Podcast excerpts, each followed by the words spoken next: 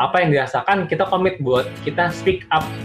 Hari kedua kita pacaran aku tanya nih sama dia kira-kira apa sih yang bisa bikin kita putus? Welcome to Mars Venus Podcast.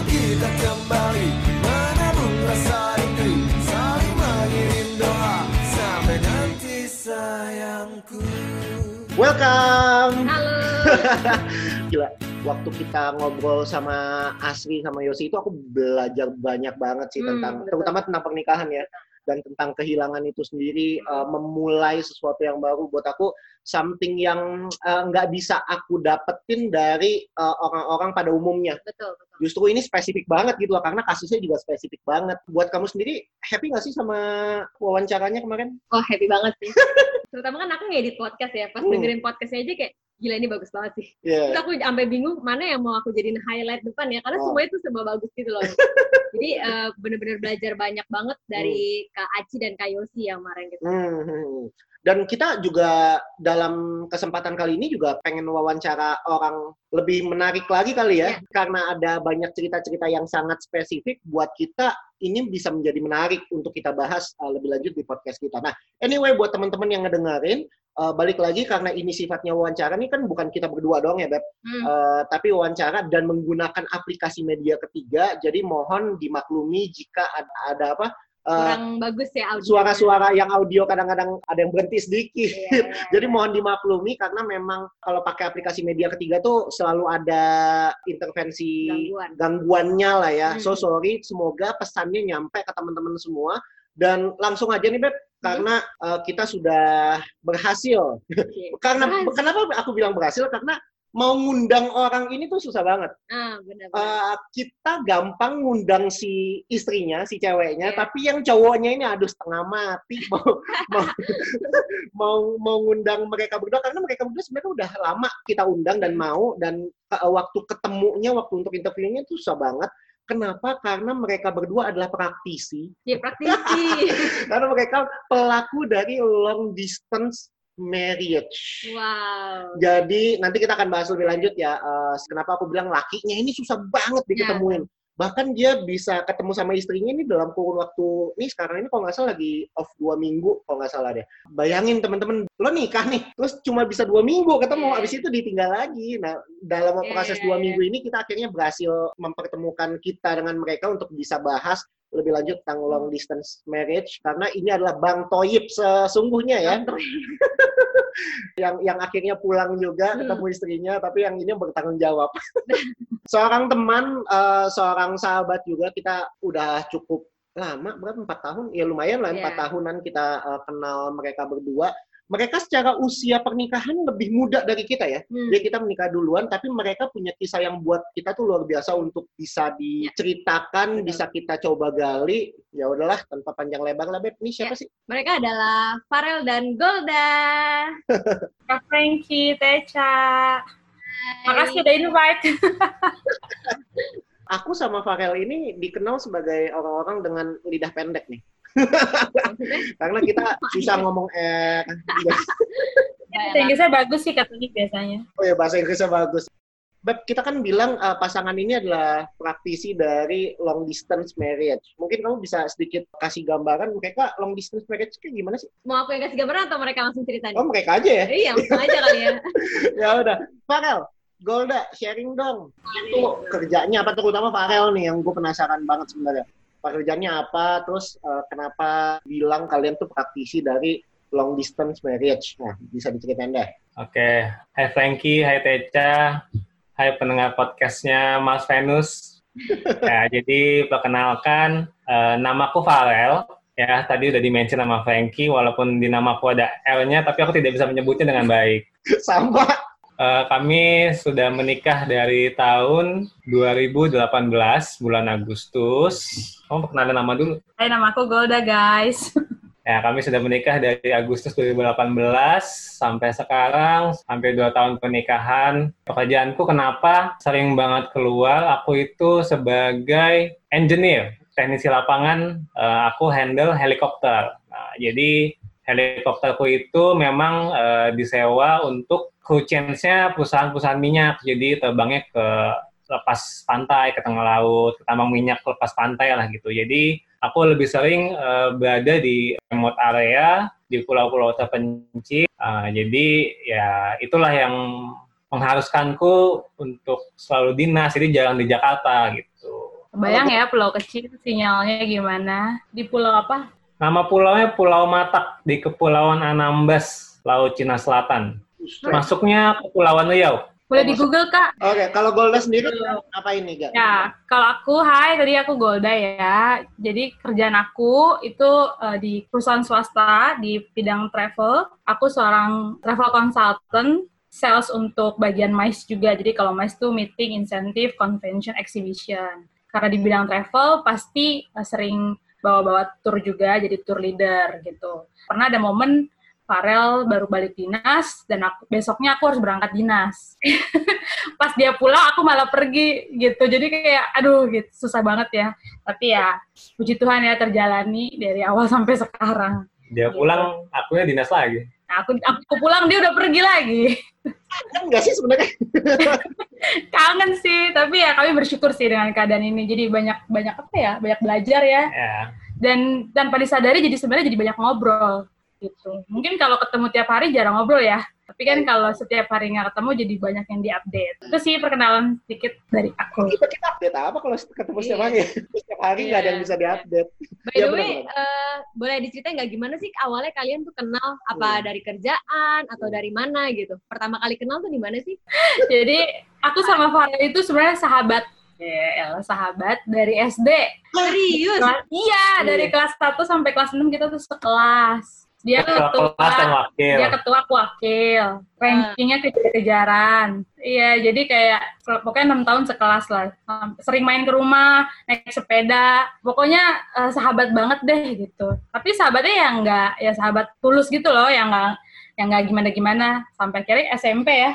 Hmm. SMP udah punya dunia masing-masing uh, punya teman baru gitu kan ya udah nggak pernah kontekan lagi tuh SMP SMA paling zamannya BBM cuman add aja ada di kontak tapi nggak pernah kontekan atau di Facebook ya. Iya.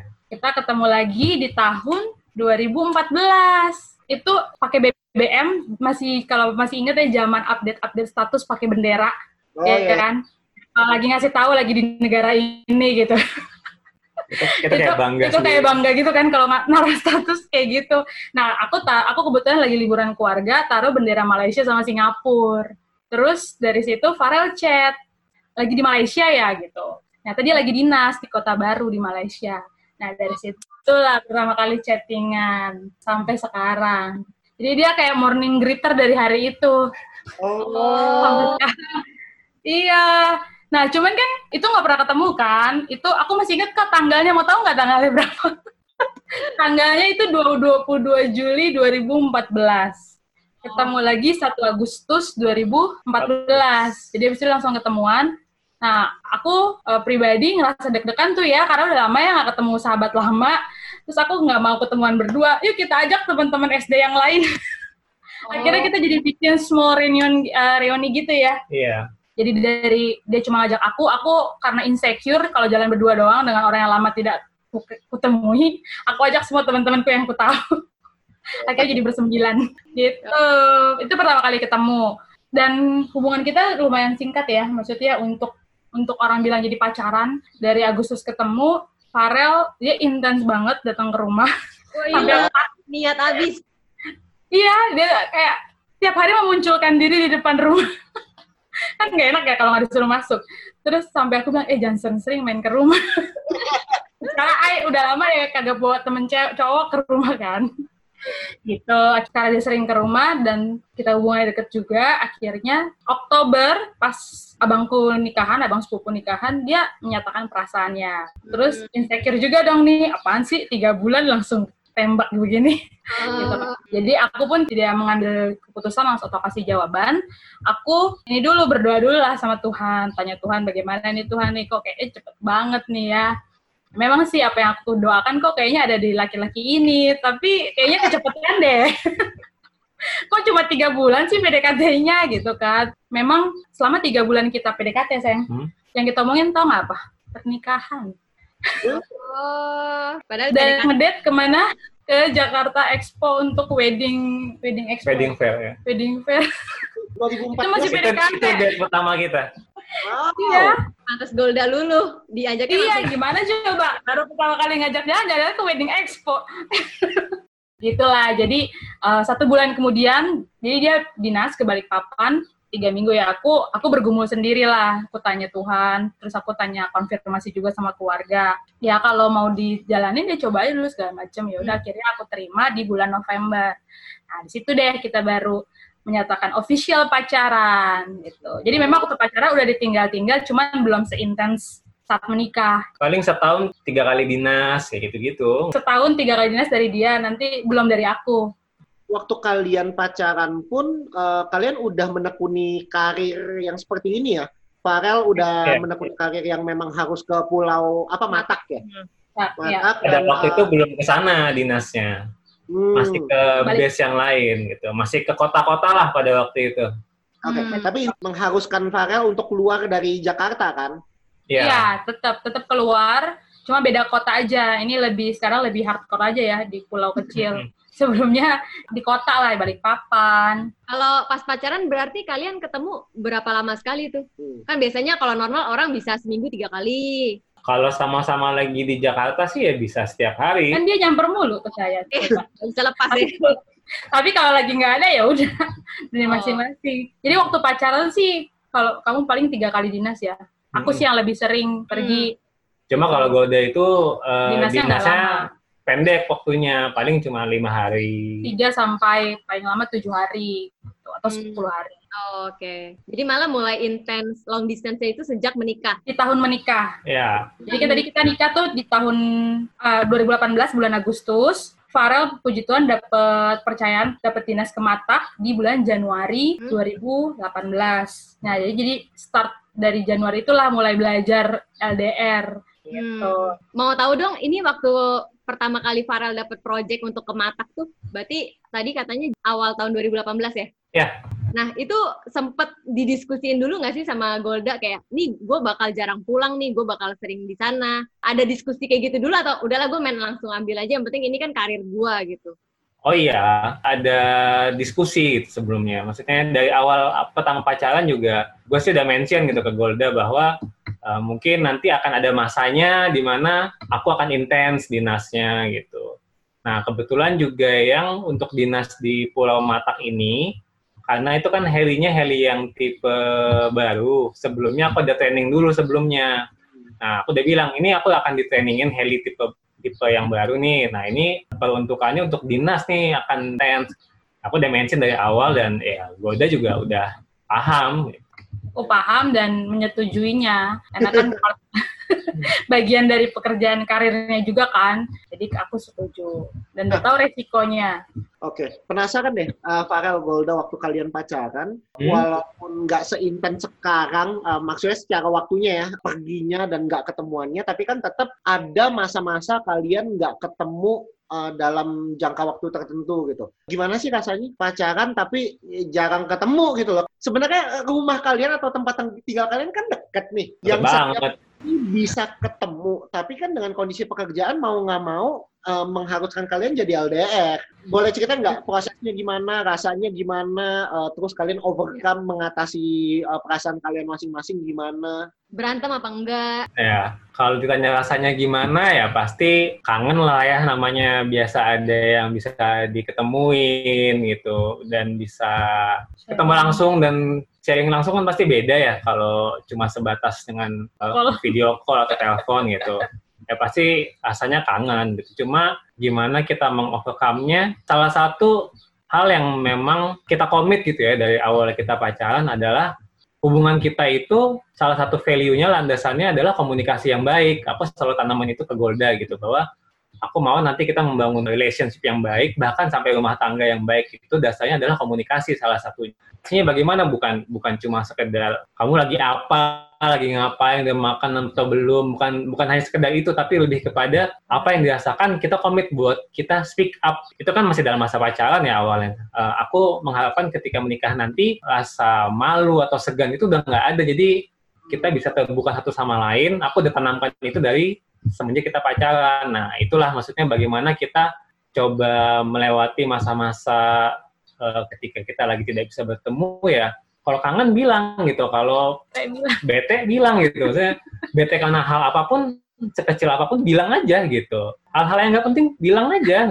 Ya jadi gitu sih cara Itu kita, cara kita mengatasinya adalah dengan kita menyatakan apa yang kita rasakan gitu.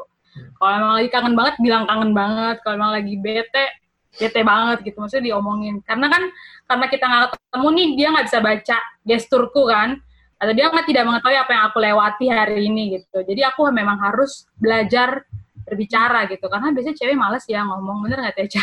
Maunya ditebak ya. Pengennya maunya ditebak dan dimengerti dan harus benar tebakan. yang membuat kita sering jatuh ya asumsi Asumsi. Jadi kita tuh belajar untuk tidak berasumsi. ya kita belajar Ya. tidak berasumsi kita belajar pick up lah kita sharing kita terbuka Ya. Ya.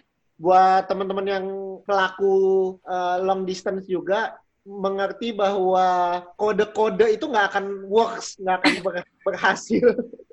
betul banget long distance beda banget sama kita yang bisa ketemu setiap hari. Kode-kode itu nggak berlaku buat long distance ya. Yang ada malah runyam. Jadi kalian belajar untuk mengungkapkan perasaan atau pikiran-pikiran kalian yang ada saat itu ya. Kalau misalnya Iya. Iya, betul. Terus cara kita nyampein itu juga pakai teknik ya karena kan saling menjaga perasaan juga kan. Iya. Takutnya jadi salah ngomong atau dia menjaga perasaanku, aku juga menjaga perasaan dia. Jadi kita banyak belajar seni komunikasi. contoh tekniknya kayak gimana tuh? Misalnya apa ya, perempuannya yang paling sering ya mengalami keanehan-keanehan dalam diri sendiri. Dan maunya dimengerti. ya misalnya aku bete karena hal apa gitu. Itu mempengaruhi moodku hari ini saat aku berbicara dengan dia gitu kan. Dan dia bisa menangkap, maksudnya dari nadanya, dari itu dia langsung bilang ada apa, nggak ada apa-apa. Sebenarnya dari cara-cara jawab aja tuh udah udah beda kan. Akhirnya harus dia telepon. Ayo mana komitnya? Katanya mau cerita, baru dia bisa cerita gitu. Jadi harus diingetin. Coba kalau dia cuek, eh, kayaknya nggak bisa juga kan, nggak berhasil gitu. Hmm. Jadi puji Tuhan sih eh, laki-laki ini mengerti juga kode-kode kalau saya ada balas singkat atau apa. Menurutku ini menjadi salah satu teknik yang baik sih buat teman-teman juga pelaku LDR dikomunikasikan bahwa ada value yang disepakati bersama. Kalau contoh Farel Golda kan uh, komitmennya adalah clear communication ya. Jadi Ya. nggak boleh ada Ya. kode, nggak boleh ada uh, mendem perasaan. Kalau emang misalnya kangen ngomong kangen, kalau lagi kesel ngomong kesel dan dielaborasi kangennya tuh kayak gimana, keselnya kayak gimana dan kalau emang ternyata salah satu pihak kayak dalam tanda kutip sedikit terlihat melanggar kayak lo lagi kenapa? Enggak enggak apa-apa. Itu kan dalam tanda kutip kayak melanggar gitu lah ya.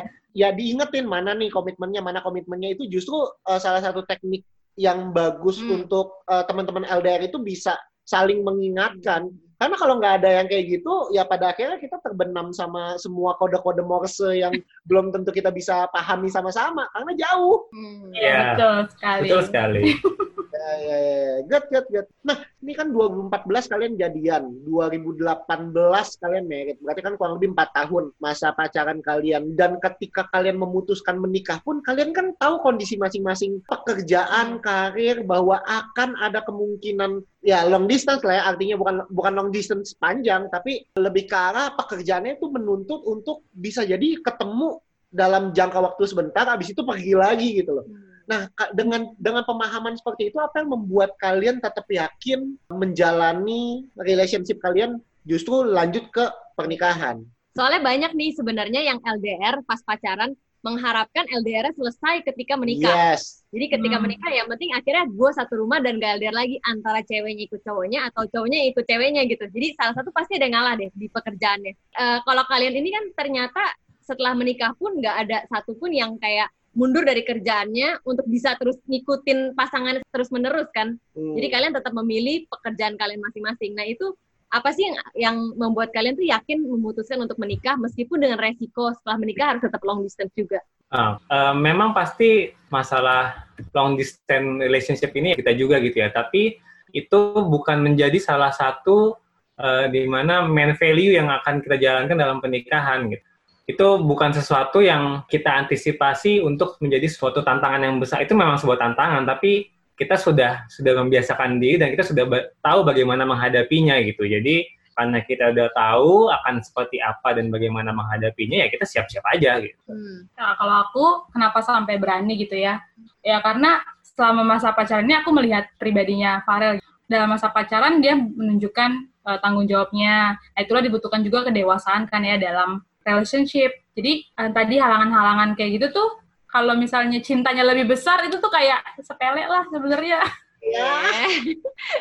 ya gitu. Jadi sayang banget kan gara-gara LDR tidak jadi menikah gitu. Atau misalnya menikahnya mundur terus ya kenapa nggak dijalanin kalau emang bisa dijalanin dengan kedua-duanya siap dengan untuk menjalani gitu jadi kita butuh kesiapan sih ya yeah. kesiapan mental hmm. ya, dari awal kita udah komit gitu bahwa ya kita bisa ngelewatin ini dan itu lagi balik saling mengingatkan gitu ya ya kita punya komitmen kita bisa ya kita jalanin hmm. jadi karena udah mengenal satu sama lain juga ya bahwa ini orang sebenarnya bisa dipercaya tapi jujur aja pernah nggak sih kalian tuh takut gitu misalnya Farel ninggalin Golda mungkin nggak sih di sini kayak ada yang deketin gitu atau enggak kayak ada yang lebih perhatian. Maksudnya kan ada rasa-rasa jealous. Kalau jauh kan jadi lebih curigaan nih kan ya. Kalau deket kan hmm. mungkin karena sering ketemu, jadi ya, ya. teratasi lah masalah jealous itu. Karena kita serba ada untuk dia. Tapi kalau misalnya jauh, pernah nggak sih ada perasaan takut diambil, ya, diambil, di, di, di apa ya? Deketnya gitu. Uh, aku sih jujur sama sekali nggak ada. Nggak ada sih. Dari awal, dari mulai kita pacaran ya, hmm. hari kedua kita pacaran, aku tanya nih sama dia, kira-kira apa sih yang bisa bikin kita putus? Dari awal aku udah gitu sama Farel. Dia bingung apa. Aku bingung. Kalau kamu apa? Terus aku bilang, kalau aku rasa hubungan kita bisa tidak lanjut cuman karena dua hal. Yang pertama, kamu tidak setia. Yang kedua, kamu lari dari Tuhan. Hmm. Kalau yang lainnya, sama kita berdua pegangan tangan, pasti kita bisa lewatin. Hmm. Jadi cuman itu aja sih. Saat dia sanggupin, ya udah aku percaya sama dia.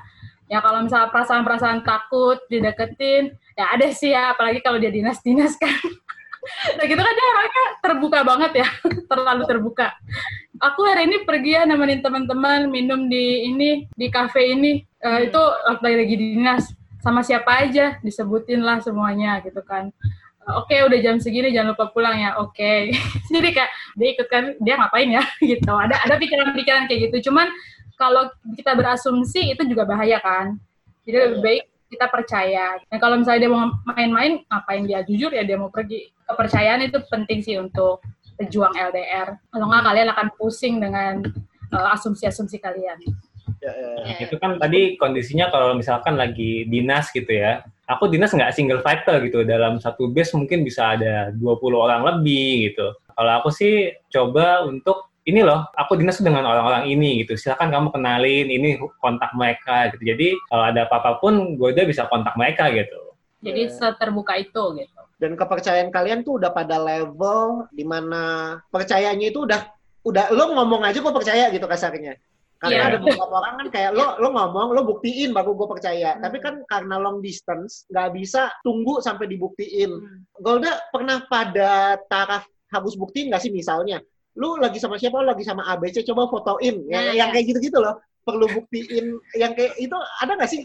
Gak pernah sih. Nggak, nggak pernah. Nggak pernah. Teman-teman kantorku pun sampai bingung, ah lo kayak gitu gitu. Jadi aku men-set up di HP ku dan HP dia bahwa kita bisa selalu live location sharing. Gue udah buka map, dia bisa tahu aku di mana. Aku buka map bisa tahu gue ada di mana gitu. Teman-teman tuh kayak, ah serius lo kayak gitu, lo sharing location lo setiap saat Iya. Farel, ini menarik nih karena kan uh, dirimu berhadapan atau satu temenan komunitas atau apa pun itulah yang namanya di sana satu batch lah sama teman yang juga uh, ada yang udah menikah nggak Farel di sana? 99% sudah menikah. Sudah menikah. Nah, berarti kan mereka juga kurang lebih sama kayak dirimu kan? Uh, pejuang LDR juga. Uh, nah, kehidupan mereka gimana sih? Apakah memang lu tahu lurus-lurus aja, artinya sama istrinya juga nggak pernah ada masalah atau sebagian besar ada masalah atau gimana sih maksud gue gue pengen beda ini ya, ya. dari yang lu lu kenal sama teman-teman lu yang menikah juga versus lu sendiri yang udah menikah sama Golda juga beda value-nya sampai sejauh apa sih? Ini ngomongin value ya, pasti setiap rumah tangga punya value-nya masing-masing gitu ya. Tadi kan Frankie sempat nanya e, gimana sih mereka gitu menjalaninya apakah lurus-lurus aja gitu ya? Enggak sih. sebenarnya pasti ada aja yang yang memanfaatkan kesempatan long distance ini untuk nakal-nakal sedikit tuh ada ya sebenarnya. Ada. Oh. Banyak. Aku nggak takut untuk sharing itu ke Golda gitu. Maksudnya biar dia tahu bagaimana kehidupan ya yang jahat itu di luar sana gitu. Nah, kita bisa ngomong ya gua uh, sayang lah sama istri gua dan lain sebagainya. Tapi di luar sana kan nggak tahu apa yang diomongin dilakuin atau enggak. Hmm. Kalau kita, gue nih sama Teca yang uh, long distance, mungkin tingkat kepercayaan kami tidak bisa teruji seperti kalian. Hmm. Kenapa? Karena gue sama Teca udah bilang dari awal kalau memang ternyata uh, hubungan kita dibawa ke long distance, mungkin kita nggak kuat. Dan kalaupun pengetahuan itu kita dapat sebelum kita menikah, kita akan memutuskan untuk tidak menikah. Karena gue sendiri takut, Teca juga takut gitu, ngerti gak? Jadi di sekarang ini kondisinya, gue yakin banget, percaya banget sama Teca. Teca juga percaya banget sama gue. Cuma kalau diuji dengan long distance, belum tentu kita sekuat kalian. The reason kenapa kita bawa kalian adalah karena value kalian tuh uh, unik dan beda lah. Nggak semua orang punya value itu. Nah, gimana sih cara bangunnya? Farel Golda? Karena gue takutnya gini nih, uh, buat temen-temen yang long distance, yang tadi Farel cerita, long distance ada aja yang bandel-bandel. Nah, bisa nggak sih di luar sana cewek-cewek nih terutama, karena pendengar podcast kita 60 persenan tuh cewek. Mereka mau menikah, tapi kondisinya sekarang long distance. Marriage pun ada kemungkinan untuk cowoknya juga keluar kota, keluar negeri, misalnya dalam waktu kurun waktu tertentu. Kan ada ada was-was juga dong yang tadi Pak cerita tuh. Nah, gimana sih caranya gue memastikan bahwa hubungan pernikahan kita atau hubungan pacaran kita itu akan tetap berada pada jalur yang benar dan gue bisa yakin lah sama orang ini. Setiap rumah tangga itu pasti mereka punya value masing-masing yang dipegang dan kita nggak bisa samain itu. Setiap pribadi lepas pribadi itu punya pemikiran, punya komitmen, ya nilai-nilai yang mereka pegang yang nggak bisa kita samain dengan orang lain. Kayak tadi Frankie bilang, kalau Frankie sama Teca mungkin nggak bisa kalau LDR gitu ya. Siapa pun kalian, apa pun background kalian, bagaimana kalian menjalaninya, kalian kan nanti akan dua menjadi satu. Kalau dua menjadi satu, nggak sepakat, susah. Jadi apa pun value masing-masing yang berbeda itu, kalau bertemu dan disepakatin jalan tengahnya, pasti bisa jalan sih. Nah, bagaimana value-nya itu bisa dicapai, bisa disepakatin bersama, balik lagi tadi ke poin yang kita udah cerita ya, komunikasi yang baik. Bagaimana cara komunikasinya? Balik lagi ke masing-masing couple gitu, bagaimana mereka menjalankan komunikasi yang baik menurut mereka gitu. Komunikasi yang baik menurut kami belum tentu baik menurut orang lain. Intinya sih komunikasi untuk sepakat. Jadi kalau gimana sih nih ya cewek-cewek yang mungkin sedang berhadapan dengan LDR ini dan mengarah untuk menikah, ya sebenarnya balik lagi ke pribadinya. Apakah sudah yakin dengan pribadi tersebut? Sudah sepercaya itukah? Sudah teruji karakternya dan apakah teman-teman mau menghabiskan sisa hidup teman-teman sama sama seseorang itu dan jawabannya adalah iya pasti bisa untuk LDR ini gitu asal tadi dibangun di awal kalau kita bangun dengan komunikasi yang baik untuk mencapai kata sepakat Tuh, gue sepakat nih lu pergi dinas pulangnya tanggal segini gitu nah tapi kalau couple lain bisa tuh dibicarakan apa yang mau dimau untuk hubungan ini diomongin gitu semua di awal jadi balik lagi semuanya ke couple komunikasinya Dan balik harus komit dengan apa yang disepakatin. Kadang udah sepakat tapi kadang nggak komit. Nah itu yang susah tuh.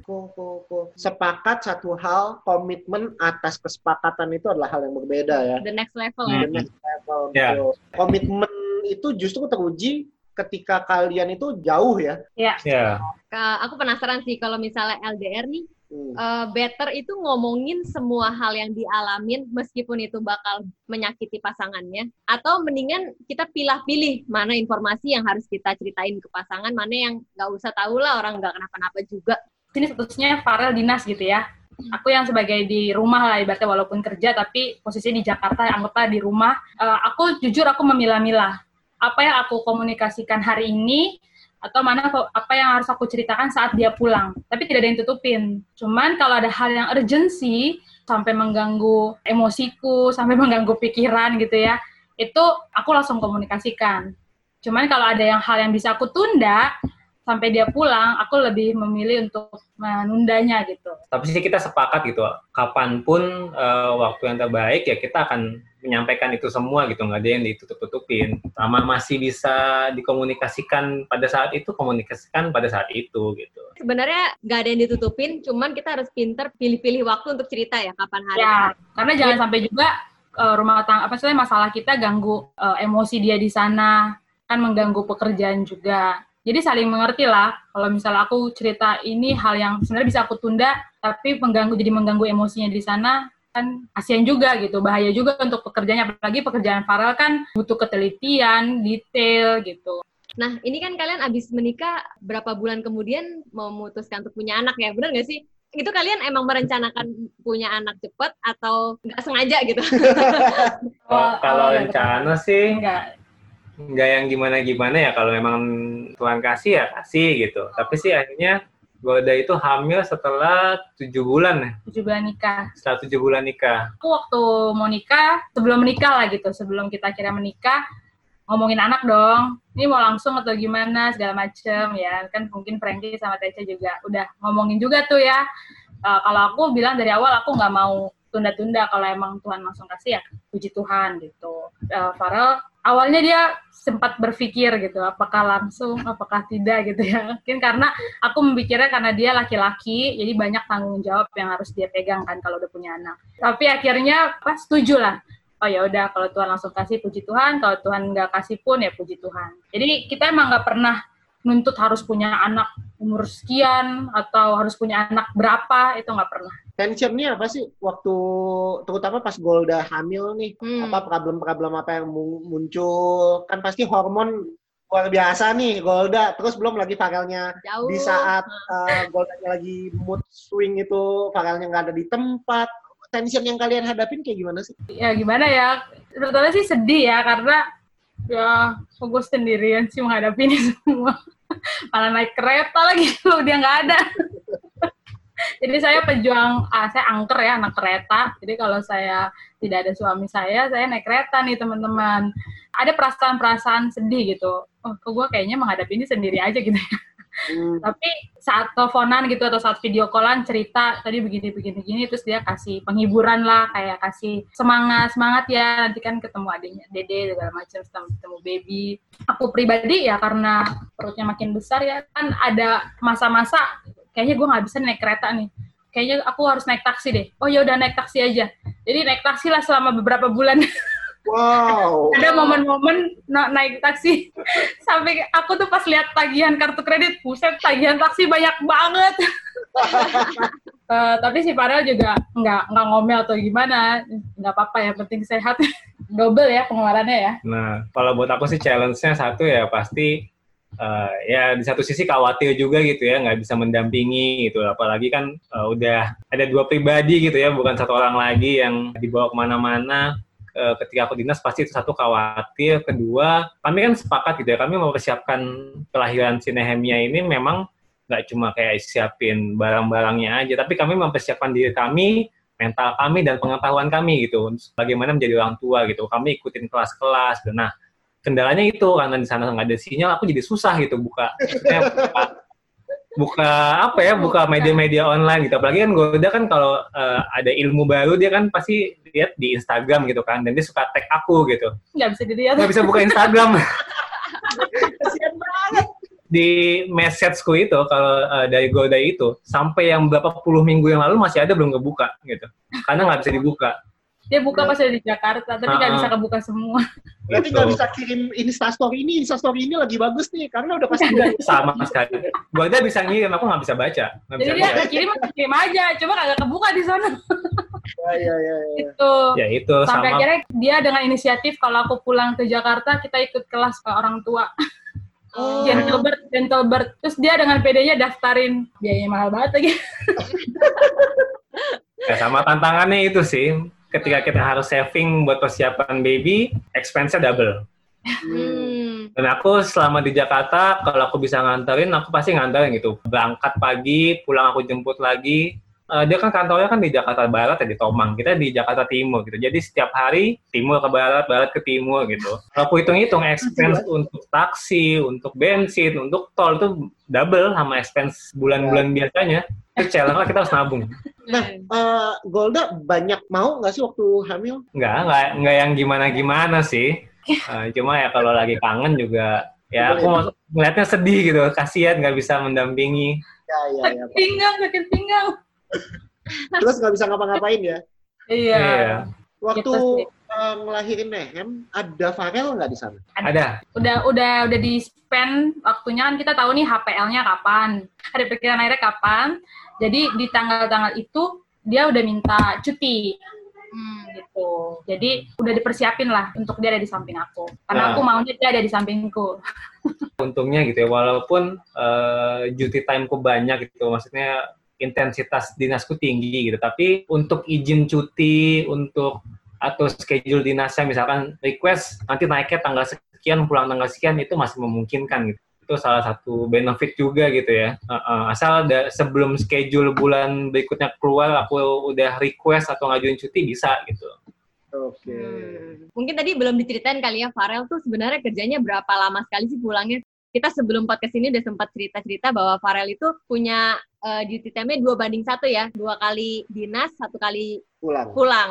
Normalnya ya, normalnya itu dua minggu dinas, seminggu off. Nah, jadi seminggu itu pulang ke Jakarta, kemudian lanjut lagi dinas dua minggu lagi. Jadi siklusnya kayak gitu aja. Cuma selama pandemik ini, ya ada banyak penyesuaian yang biasanya dua minggu jadi tiga minggu duty time-nya. Gitu. Hmm. Tapi sempat ada beberapa kondisi juga karena penggantinya nggak bisa naik atau mungkin flight-nya sekarang udah nggak setiap hari gitu ya. Jadi kemarin empat minggu aku di sana gitu. Hmm. Terus eh, gimana nih setelah punya baby? Tantangannya gimana sih? Kan Golda berarti lebih banyak untuk ngurus babynya kan dibanding Farel. Farel kan pulangnya jarang. Gimana Hmm. tuh kalian cara menghadapinya? Eh, kalau aku puji Tuhan sih Am, ada eh, mama yang bantuin aku. Kalau misalnya Farel pulang nih itu udah kayak momentum banget gitu kan. Yes. Aku tuh kayak menghitung hari, Hamin tiga, Hamin dua, Hamin satu, hari ini pulang gitu kan. Karena kalau dia pulang berarti dia dinas malam. Saya tidur nyenyak. Karena selama ini kan saya nggak tidur nyenyak. Jadi kalau dia di Jakarta, kami memanfaatkan momennya dia handle baby di tengah malam gitu. Hmm. Ntar aku bangun lebih pagi untuk handle yang subuh. Jadi kita kayak teamwork gitu lah. Ntar dia bangun agak siang. Nanti kita Jadi dia biar bisa merasakan apa yang aku rasakan tengah malam. Dan kata dia ternyata lebih sulit dinas di Jakarta daripada dinas di luar. Makanya kita lebih lama di sana ya. Kayaknya juga begitu deh. Lebih betah dinas. Iya. Pakal Golda mau tahu dong dari orang tua kalian eh, dengan kondisi anak ini kan keberadaan Farel tidak selalu available buat si anak. Nah, pandangan orang tua kalian gimana sih? Mengganggu eh, pemikiran kalian nggak sih? Eh, orang tuaku suportif ya, karena tahu juga Farel kan dinas untuk kepentingan si baby juga kan, si Nemi. Bukan dinas buat melarikan diri dari tanggung jawab. Jadi ya mendukung aja kalau dia dinas, karena kita di rumah juga seterbuka itu. Farel pergi tanggal segini, pulang tanggal sini. Jadi benar-benar tahu gitu. Dan mereka support aja, makanya saat Farel nggak ada, mereka benar-benar full support juga. Karena kan aku juga tetap harus buka laptop, ada Zoom meeting, segala macem. Mereka bantu banget gitu. Dan tidak pernah ada kata-kata sumbang sih. "Eh, bapaknya ke mana sih nih? gitu enggak sih. Eh, Nggak ada kata-kata kayak gitu. Jadi benar-benar di full support. orang tua aku sih juga ya suportif aja ya karena dari tahu eh, dari awal juga memang udah tahu gitu pekerjaanku akan saya dinas keluar ketika aku dinas pun bisa main ke sini gitu sama eh, bisa mampir bisa bantu handle juga gitu. Ya, semesta, kayak semesta juga udah mendukung lah kita LDR. Oh. Ya, ya. Kemarin eh, semesta mendukung yang sudah pernah menikah sama yang belum pernah menikah disatukan. Kalau Iya. yang ini justru semesta mendukung dari yang terbiasa dengan LDR punya anak LDR pun semesta masih ngedukung yang Iya, nggak ada iya. kata-kata sumbang Iya. ya. Thanks bisa sampai sejauh itu ya eh, semesta mendukung. iya Ini penasaran banget sih sebenarnya dari dulu eh, kalian akhirnya memutuskan menikah dan punya anak dalam waktu less than one year. Pertanyaan yang gue belum pernah sampaikan ke kalian, mungkin di podcast ini gue pengen tanyain sih ke kalian. Kalian nggak ada kepikiran mengubah karir? Bukan karir sih, tapi justru pekerjaannya. eh, supaya kalian lebih gampang ketemu mungkin, lebih punya eh, waktu lebih banyak untuk anak. Tapi kenapa sih apa yang memutuskan kalian tetap pada karir kalian yang sekarang, pekerjaan kalian yang sekarang? Farel terutama ya yang eh, mengharuskan eh, dirimu untuk pergi beberapa minggu dan pulang cuma seminggu misalnya. Padahal lo udah punya anak nih, Rel. Kepikiran nggak sih sekarang mengubah kerjaan supaya lebih punya waktu lebih banyak buat anak dan istri? Mengubah pekerjaan, apa yang dikerjakannya berubah sih enggak ya. Paling kepikiran untuk pindah tempat mungkin kali ya. Kalau itu sih pernah kita bahas juga gitu, karena terkait juga dengan kebutuhan rumah tangga dan masalah waktu. Sempat kita bahas juga, cuma memang belum waktunya untuk itu gitu. Karena opsinya kalau pindah tempat kerja pun waktu dinasnya jadi dua bulan.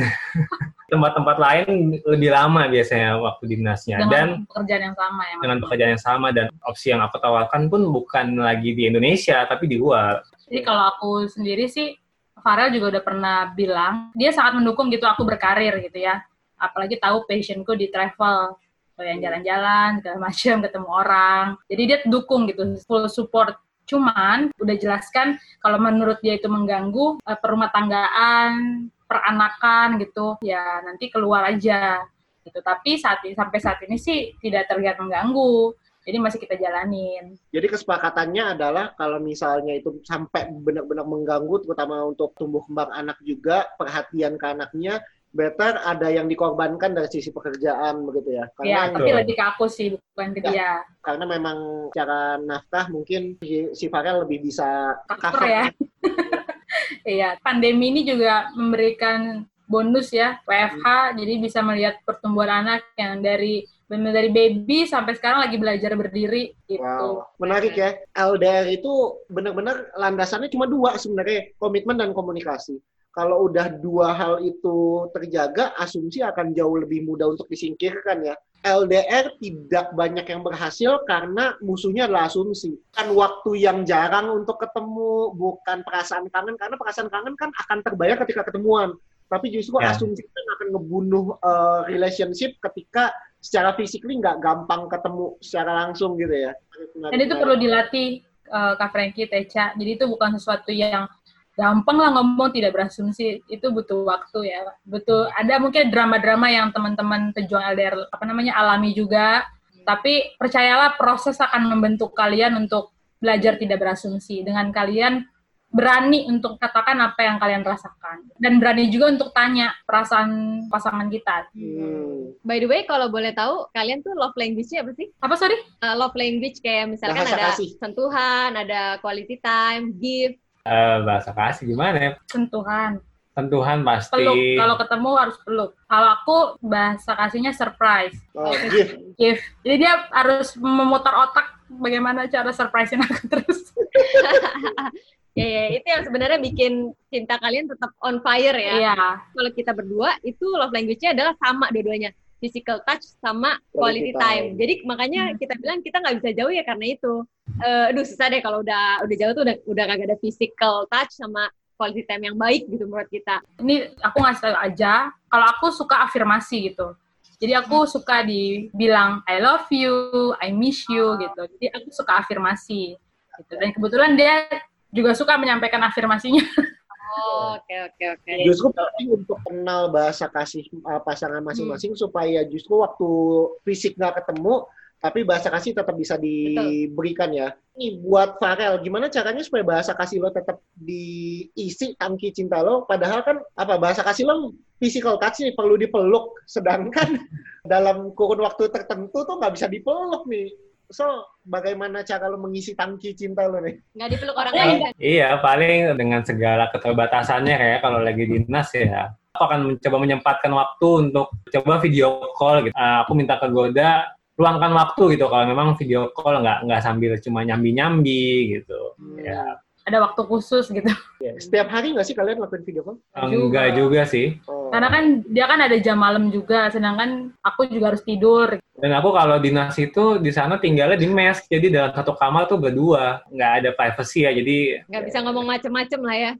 dia kalau mau video call keluar dulu ih, nggak bisa di kamar kalau video call. Oke, menarik. Eh, Hmm. Beb. kita jadi banyak dapat gambaran sih karena kan selama ini mungkin kalau konteksnya pacaran ya banyak aja gitu ya teman-teman kita yang long distance, Ah. tapi ketika menikah ya benar kata kamu Ngikut. ngikut gitu entah itu cowoknya ngikut ke ceweknya, ini ceweknya ngikut ke cowoknya. Ini enggak nih, pasangan ini beda. Mau pacaran mau menikah tuh uh, secara rumah lah, secara lokasi itu deket sebenarnya. Cuma pekerjaan mereka yang mengharuskan mereka harus keluar masing-masing bukan karena apa lokasinya beda, Hmm. tapi karena kerjaan yang menuntut mereka seperti itu. Nah, Mm-mm. Golda, uh, Farel, last statement dong uh, buat teman-teman pejuang LDR juga nih, apa yang kalian bisa sampaikan nih buat teman-teman yang lain? sama kayak yang tadi udah aku sampaikan gitu ya. Apa yang menjadi cerita kami itu berjalan dengan baik untuk kami gitu. Karena kami sudah membahasnya dan kami sepakat untuk menjalani itu. Nah, buat kalian semua yang mungkin LDR juga, jalanin hal yang udah kalian sepakatin gitu dan komit menjalaninnya gitu. Apa yang terbaik untuk kalian jalanin, kalian yang tahu dan kalian komit menjalanin itu. Komunikasi yang baik, sepakat, dan komit menjalankan kesepakatan itu.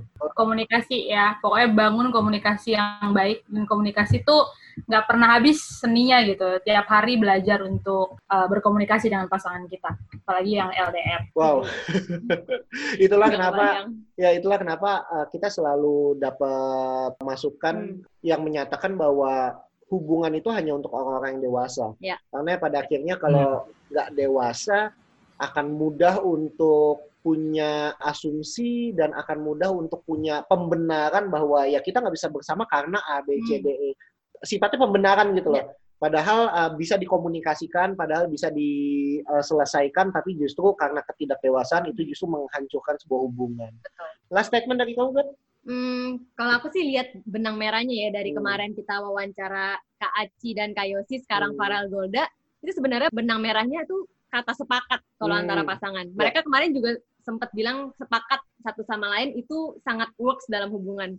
Nah dalam LDR juga ternyata begitu ya, perlu kesepakatan. Jadi memang nggak semua orang kelihatannya cocok untuk LDR karena ada Hmm. beberapa orang yang LDR malah berantem terus Hmm. bawaannya kayak mungkin kalian awal-awal berantem cuman kan lama-lama diadaptasikan sehingga udah terbiasa gitu. Kalau ada beberapa orang yang memang nggak sanggup LDR ya better kenali diri sendiri dulu. Kita tuh orangnya sanggup Ya. apa enggak untuk melakukan LDR. Kemudian kalau memang sanggup ya disepakati bersama sama pasangan ya. Dan perlu dibangun komunikasi yang baik, terutama soal kepercayaan sih. Memang kita harus benar-benar percaya penuh sama pasangan kita. Karena yang namanya LDR kita nggak bisa ngawasin 24 jam. Ya. Pokoknya kalau nama LDR, kalau buat aku sih, kita tuh perlu campur tangan yang maha kuasa lah untuk kayak, oh sekali gue udah nggak bisa pegang dia 24 jam nih. Jadi apa yang gue bisa lakukan, ya gue lakukan yang terbaik. Selebihnya itu bagian yang maha kuasa untuk melindungi dia dari segala macam eh, orang-orang penggoda di luar sana. gitu sih palingan Ya. kalau dari aku. Cool, thank you, Beb. Hmm. Uh, apa pun jenis hubungan kita, baik itu hubungan yang gampang atau sering ketemu langsung, ataupun yang LDR, semua punya tantangannya sendiri.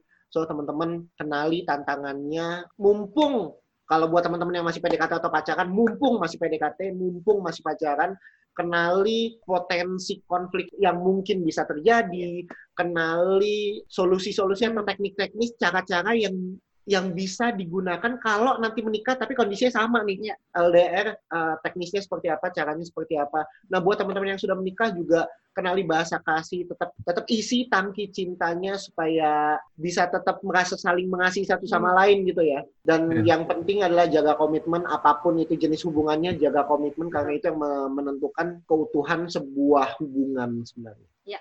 Cool, Farel, Golda, thank you very much uh, sudah Sama. terima kasih juga sudah undang kita di podcast ini Uh, hopefully ini bisa kasih gambaran dan juga bisa apa ya Membantu. membantu banyak pasangan terutama orang-orang yang apa butuh dengar tentang LDR. Ya, betul. Ya, sekali lagi Golda, thank you very much. Teman-teman, selamat menikmati sisa hari teman-teman dan sampai bertemu di podcast selanjutnya. Bye. Bye. Jangan coba